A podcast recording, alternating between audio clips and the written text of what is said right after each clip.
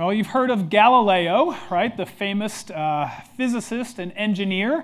Uh, he's been called the father of observational astronomy. Uh, he's been called the father of modern era classical physics uh, and of the scientific method and of modern science. So, a pretty impressive guy, I would say, Galileo was.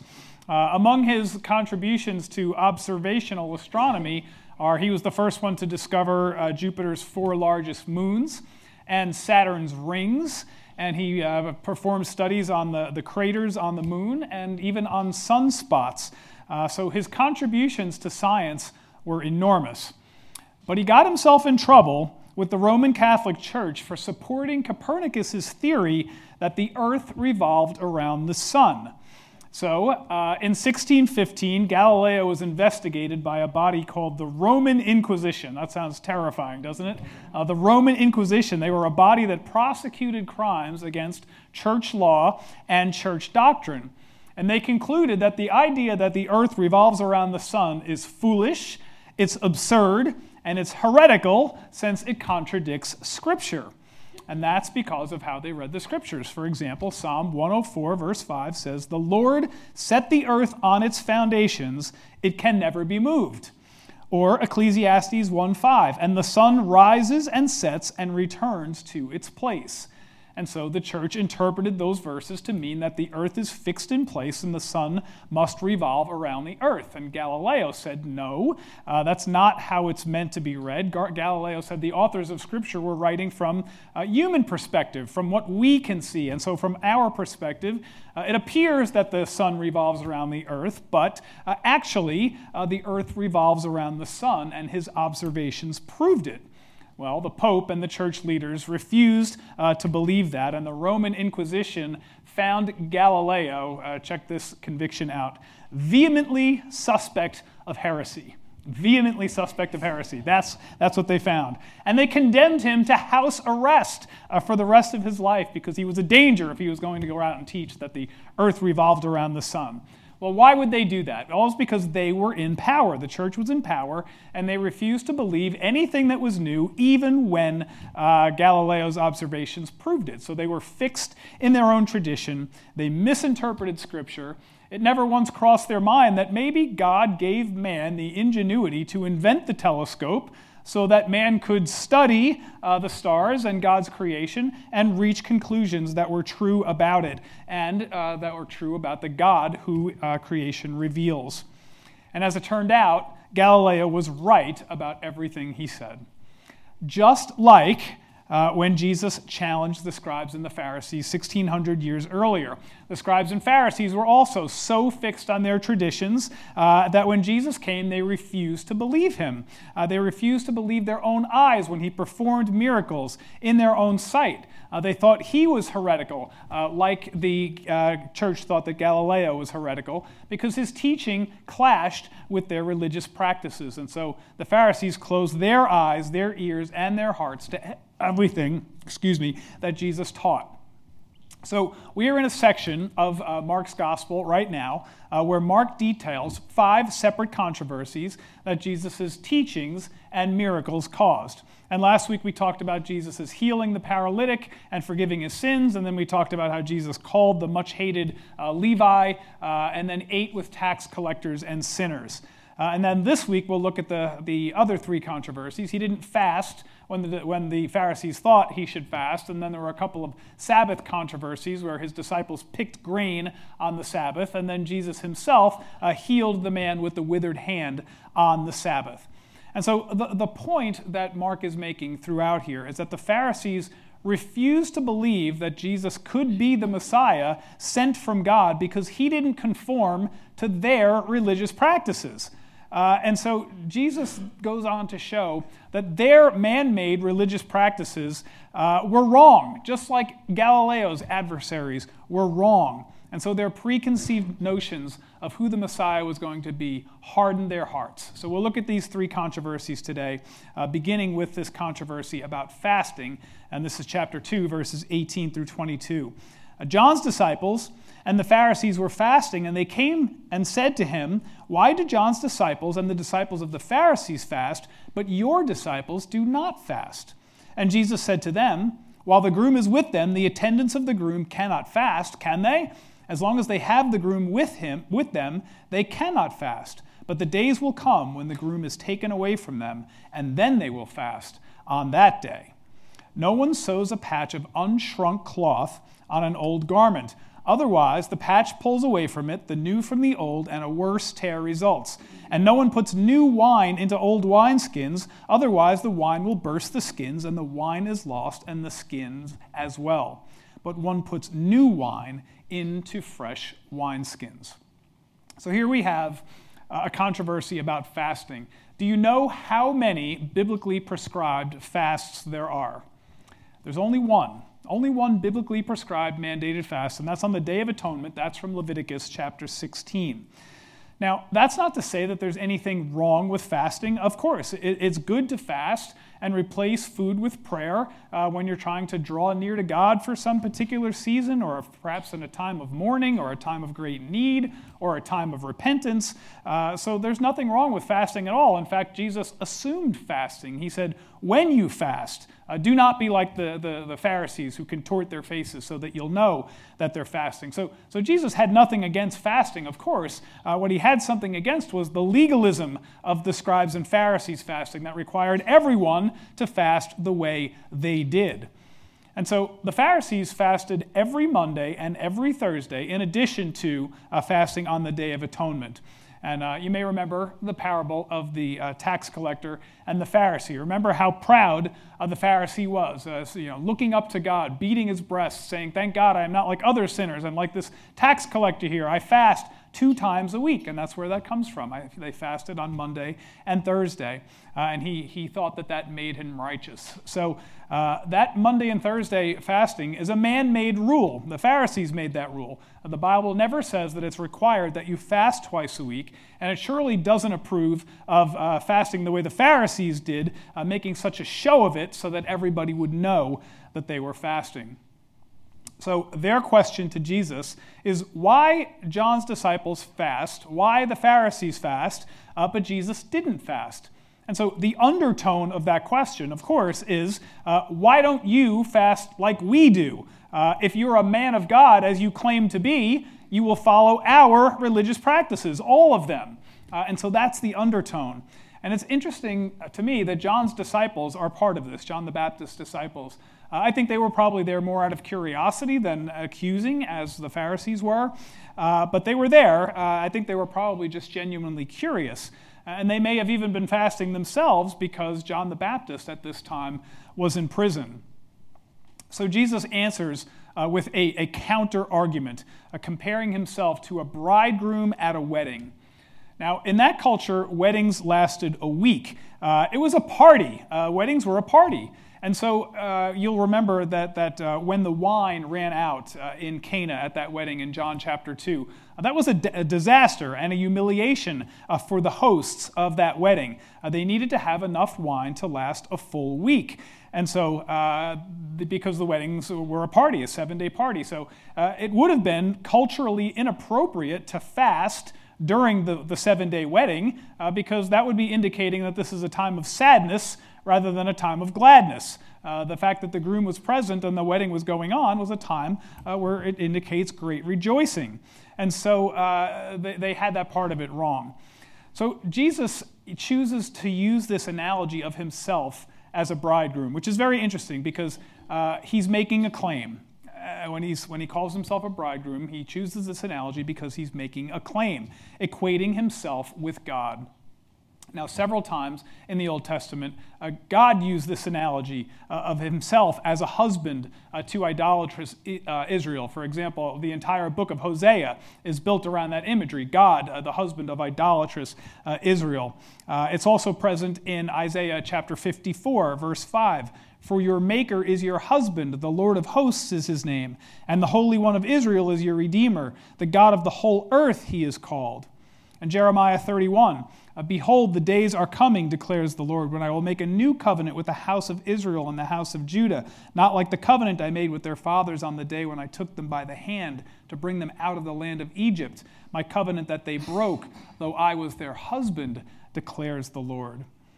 So these Pharisees would not have missed this parallel that Jesus was drawing between himself and God. It was a claim that he uh, was a husband as God was a husband.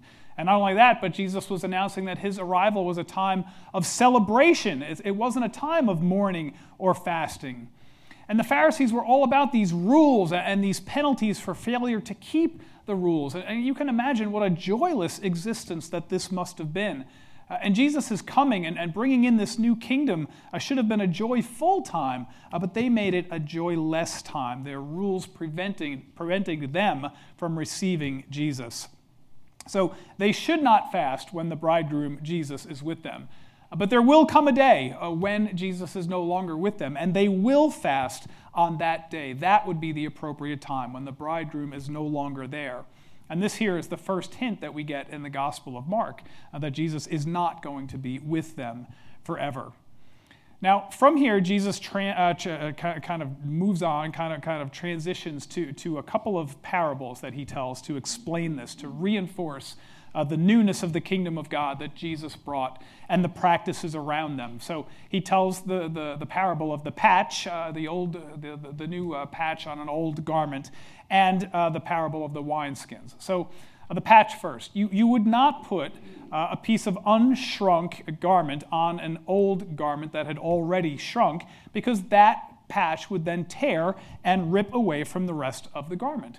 And you wouldn't put new wine into old wineskins because wine expands during fermentation. And if a wineskin had already been used, it would already have expanded to its limit. So to put new wine into that old wineskin would cause that wineskin to burst. It would not have any more room to expand, so it would burst, and all that new wine uh, would be wasted.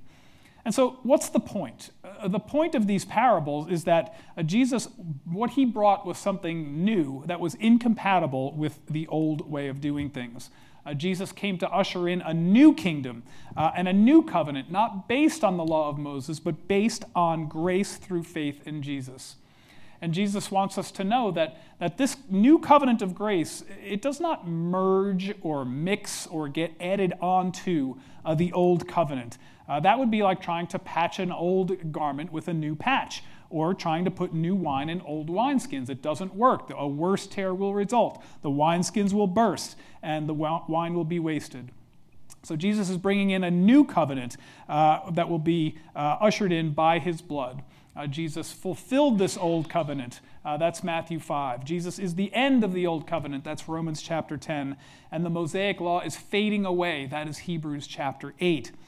And so uh, he's teaching them about this new kingdom. It's not like the old kingdom that he is ushering in.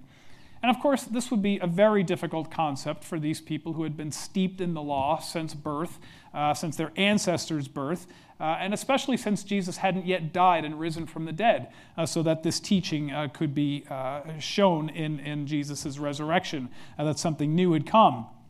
But Jesus was teaching that his arrival signaled something new, and it made the old covenant obsolete. And so uh, we've talked uh, in the past in here when we did our series in Romans and we did our series in Galatians, there was a lot about uh, law and grace and the contrast between them.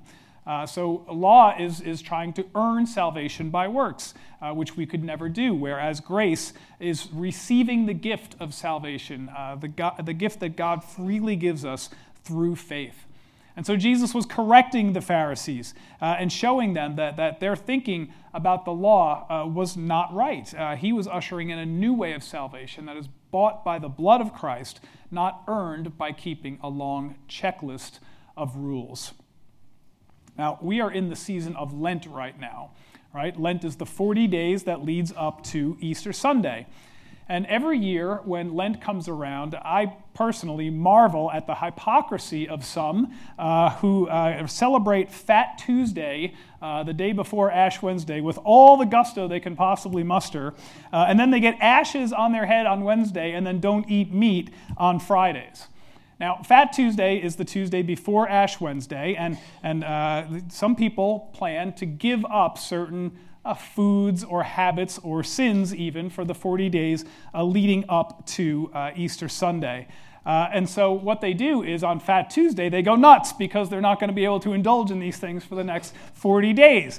And so, you know, if you want to get ashes on your head on Ash Wednesday, that's fine. And if you want to give up something for Lent, that's fine as well. Uh, but it, it's not fine to think that you're earning any points with God, any favor with God, especially if you sinned like the devil on Fat Tuesday uh, the day before to get it out of your system before Ash Wednesday. So, do you think that, that that pleases God? Is that pleasing to God?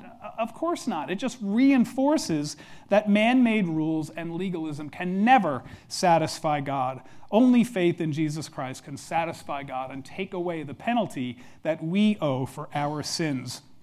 So, the sin of Fat Tuesday and the piety of Ash Wednesday are incompatible, just like new patches on old garments and new wine on old wineskins are incompatible. Uh, the old covenant has passed away, having been fulfilled in the new covenant by the blood of Christ. So, this is how Jesus answers their questions about fasting. Uh, and so now we're going to have two separate incidents, episodes, uh, controversies about the Sabbath. And the first one is picking grain on the Sabbath. Uh, this is from Mark chapter 2, verses 23 to 27. And it happened as he was passing through the grain fields on the Sabbath, and his disciples began to make their way along while picking the heads of grain. And the Pharisees were saying to him, Look, why are they doing what is not lawful on the Sabbath? And he said to them, Have you never read what David did when he was in need and his companions became hungry? How he entered the house of God in the time of Abiathar the high priest and ate the consecrated bread, which is not lawful for anyone to eat except the priests, and he also gave it to those who were with him? Jesus said to them, The Sabbath was made for man, and not man for the Sabbath. So the Son of Man is Lord even of the Sabbath. You know, you could write the Ten Commandments on an index card if you wanted to, right? There's just not that much text there. Uh, but the scribes added tons of laws and regulations to the Ten Commandments so that you would need volumes to read all of their additions and their commentaries and their interpretations of the Ten Commandments. So, for example, Exodus chapter 20, verse 10 says, uh, There shall be no work done on the Sabbath. It prohibited Sabbath work. Now, this uh, prohibition uh, was from God to the people of Israel as a special gift. He didn't give that prohibition to any other of the peoples of the world. It was a command to rest, uh, to take a, a break from their labors, and to trust in God's provision. And what the scribes and Pharisees did was they took that commandment and they listed 39 different kinds of work that were prohibited on the Sabbath. And the third item on their list was reaping. Reaping. So, reaping is using a sickle to harvest an entire field of grain. That's what reaping is. And the Pharisees characterize the disciples going around and you know rubbing a couple grains of head, uh, grains of wheat, and eating that. Uh, they charged uh, that as reaping, and then they charged Jesus with violation of the Sabbath.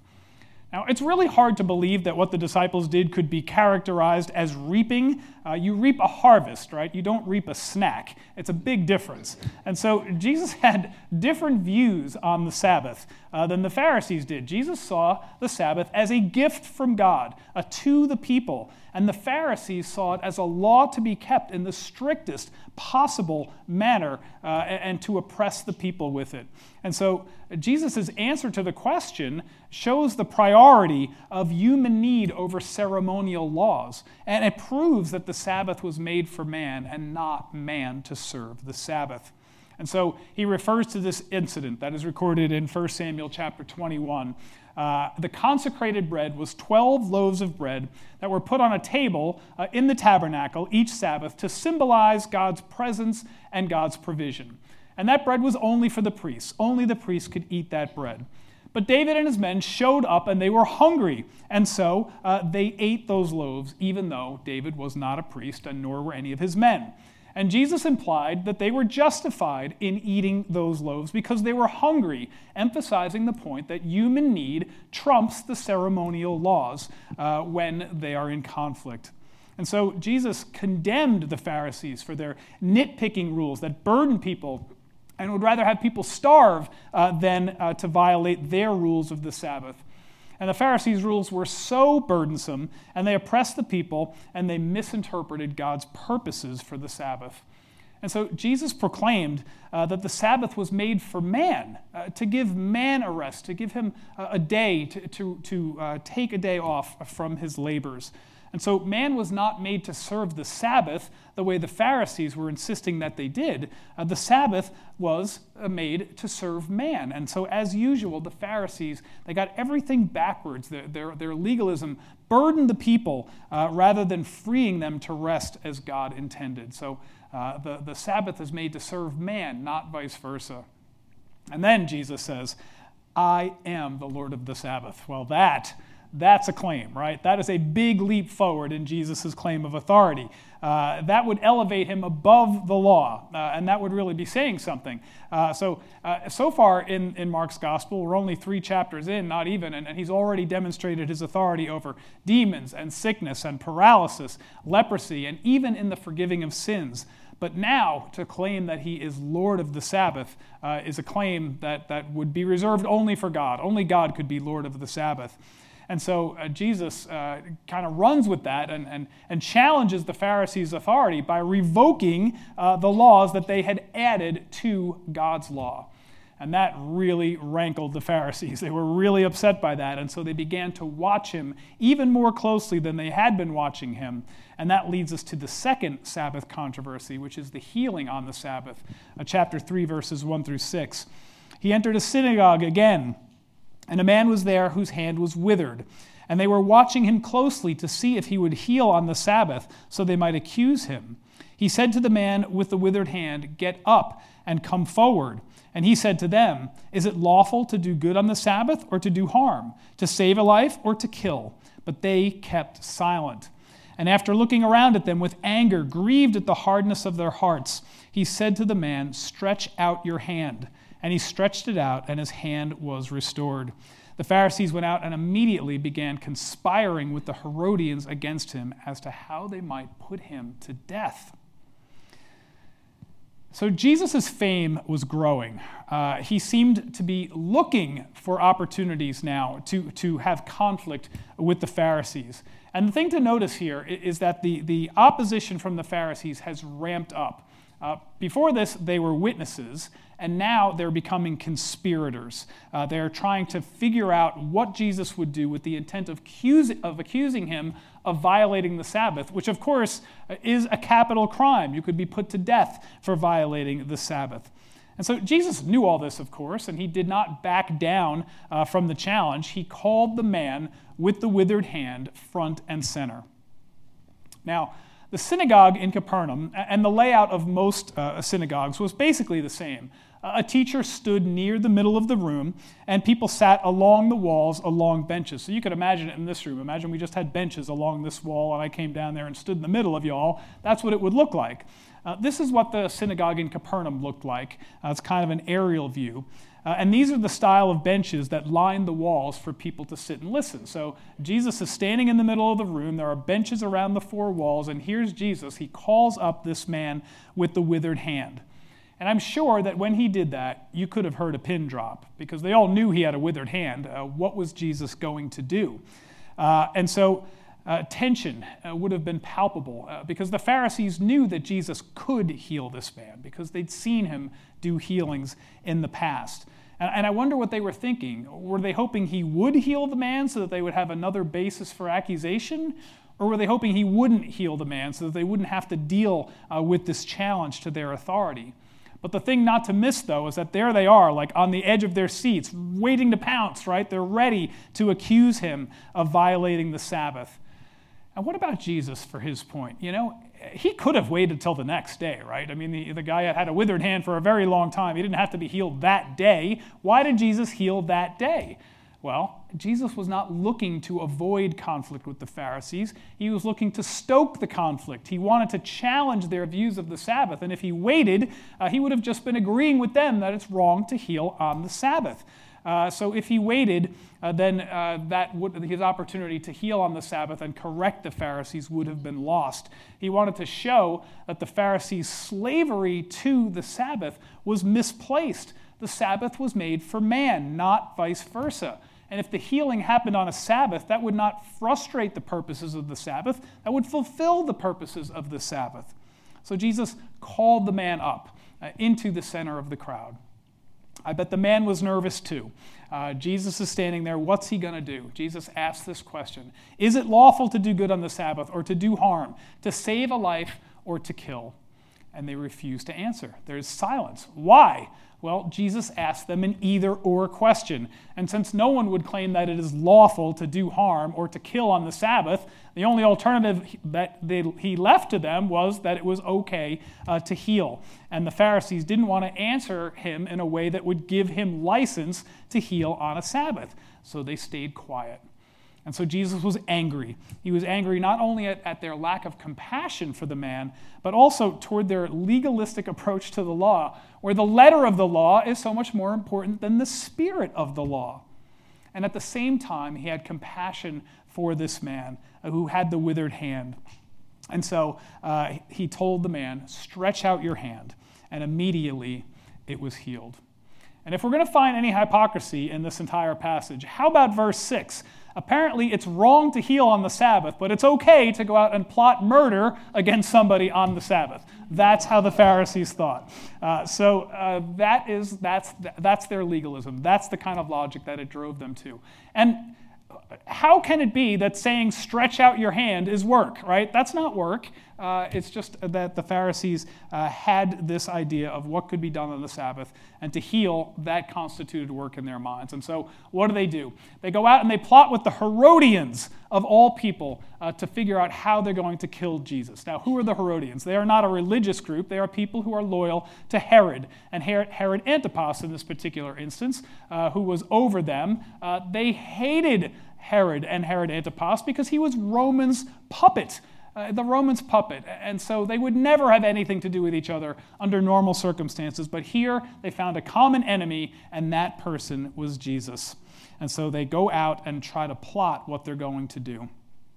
So, Let's just recap these five controversies. Uh, Jesus healed a paralytic and forgave his sins. Jesus called uh, Levi, uh, the much hated Levi, a tax collector, as a disciple, and then ate with tax collectors and sinners. Jesus didn't fast when the Pharisees thought that he should. His disciples picked grain on the Sabbath, and Jesus healed on the Sabbath. Uh, and so, in each one of these various controversies, Jesus challenged some aspect of the Pharisees' authority and corrected their interpretation. And in some of these, he even claimed the authority of God. And the, the, scribes and the Pharisees hated him for this. Instead of glorifying God that their Messiah had come, they rejected him and plotted to kill him. Now, murder may seem like a very strange, a very hostile, very over the top reaction, perhaps, uh, to what Jesus had done so far. But this is the growing level of hostility against Jesus. And we're only in the beginning of chapter 3, right? We have a long way to go uh, in this gospel. Uh, but Jesus, for his part, was not the least bit intimidated by what these scribes and Pharisees were doing.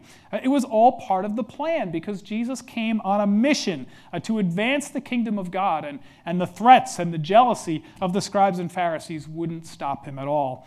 And so, even though these Sabbath claims and the other things that Jesus said and did would eventually uh, lead to uh, his crucifixion and his death, Jesus forged on, undeterred by the antagonism, because this is how uh, he planned to save the world. Now, what might this all mean for us? Let's close with a couple of applications. The first one is this we ought to expect opposition. Uh, Jesus warned about this, right? If, if they persecuted me, they will persecute you also. Uh, so, are we willing to continue in the face of persecution? Will we withstand it boldly uh, as Jesus did, uh, regardless of what uh, our opponents do to us? True disciples do not wither in the face uh, of challenges. And that doesn't mean we go around looking for fights, you know, we're not, not going around picking fights with people, but it does mean that we don't shrink back from persecution either. Uh, we need to be prepared for this. Jesus said it's coming, it's going to happen, so be prepared. Uh, so we would all be wise to teach our children, to teach our grandchildren that persecution is coming. We can't shelter them from this if they are going to be true disciples. So don't shelter your kids from it or your grandkids from it. Prepare them for it. It is coming. Jesus promised it. So expect opposition. Secondly, beware of legalism. This is another one I could probably use every single week. Uh, uh, this, is, this is what uh, Jesus is arguing with the scribes and Pharisees about. So let's just think about this from our own standpoint. Is there anything that you are doing uh, to earn favor with God that you think is earning favor in God's eyes? Are there any little rules that you keep that, that, that think that, that, that you think that, well, you know, God is really going to be pleased with me for this? Or, or any little rules that you insist that other people keep, that you impose on them uh, because that's what you think makes a good disciple? Uh, I think it's easy uh, to fall into this trap. And I think Lent is a prime example of, of, of what can happen uh, during this season. Uh, it's sacrificial to give up something that you enjoy, uh, something that's not sinful. Uh, let's say chocolate is the thing that you decide to give up for 40 days. Now, if you eat chocolate every day, then every time you don't eat chocolate, well, then you can use that as an opportunity to say, uh, I'm sacrificing at this moment, I'm not eating chocolate, and it reminds me of my Savior's sacrifice for me. And that's a great thing to do. If you want to do that, I think that's a wonderful thing to do. But if every time you don't eat chocolate, you're making a mental note in your head about what a great Christian you are and how lucky God is to have you on his side uh, and, and how he really should reward you for, for what a sacrificial person you are. And come to think of it, why don't all Christians give up chocolate like me?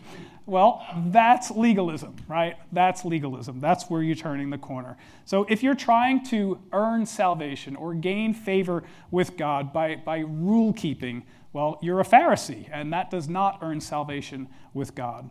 We don't earn his favor by works, by rule keeping, by ritual. We earn favor with grace, uh, with God by grace, by believing in his Son, uh, who died on the cross for our sins, and trusting in him alone for our salvation. And if you believe that, you're not a Pharisee, you're a Christian.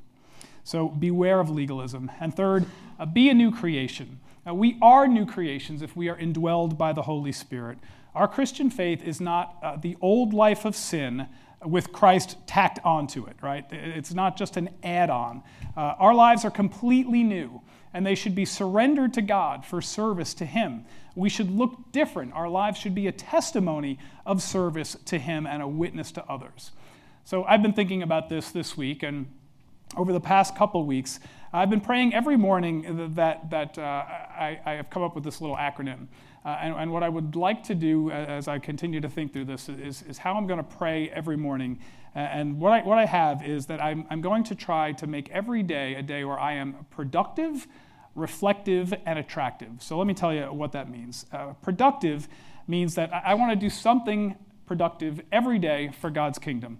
Uh, hopefully, more than one thing. I hope my whole days are spent being productive for God's kingdom. Uh, I also want to uh, be reflective of God's love for me. I want, I want uh, God's love for me to be reflected to the world, uh, that they would see uh, that, that God has done something in me. And that ought to result in being attractive. I should be attractive. That means people see something in me that's different and they want to know why. So I was kind of stuck on this productive, uh, reflective, attractive. And then I realized, you know, I'm pretty close to having a, a pretty cool ac- acronym here. So I need a Y word. I need a Y word. So my Y word is going to be yearn. Uh, I've added yearn to this, that I would yearn each day to draw nearer and nearer to the presence of God. And so now my acronym is complete uh, productive, reflective, attractive, yearn, pray. That is my personal goal as a disciple. What's yours? Uh, so I challenge you this week to try and think of something like this. What does your life as a disciple of Jesus Christ look like? Write it out, uh, not to earn God's favor, but as something to guide you uh, as you're thinking about, uh, especially in this Lent season, as we're coming up to Easter. Uh, what does being a disciple look like to you? Uh, we ought not look like Pharisees, we ought to look like new creations, people that Jesus can use to go out into the world and make disciples. Let's pray. Lord God, uh, we thank you for uh, these passages, uh, these five controversies that we've been looking at these past two weeks, these conflicts that Jesus had with the Pharisees that show uh, how they were legalistic and also point out how we can be legalistic too, Lord. I pray that uh, you will use these passages to, to help sharpen us, to, to show us uh, where perhaps we are doing things to try to earn your favor by works, by rituals, as opposed to just resting in the grace of uh, our faith in the Lord Jesus Christ. And Lord, we thank you that, that our salvation is accomplished. We are not accomplishing it, uh, but it is already accomplished uh, by the death and resurrection of Jesus Christ and our faith in him. Now, Lord, help us to become more Christ like. Help us to be better disciples, Lord, and help us to make disciples. Uh, for that is why we are here. We ask in Jesus' name. Amen.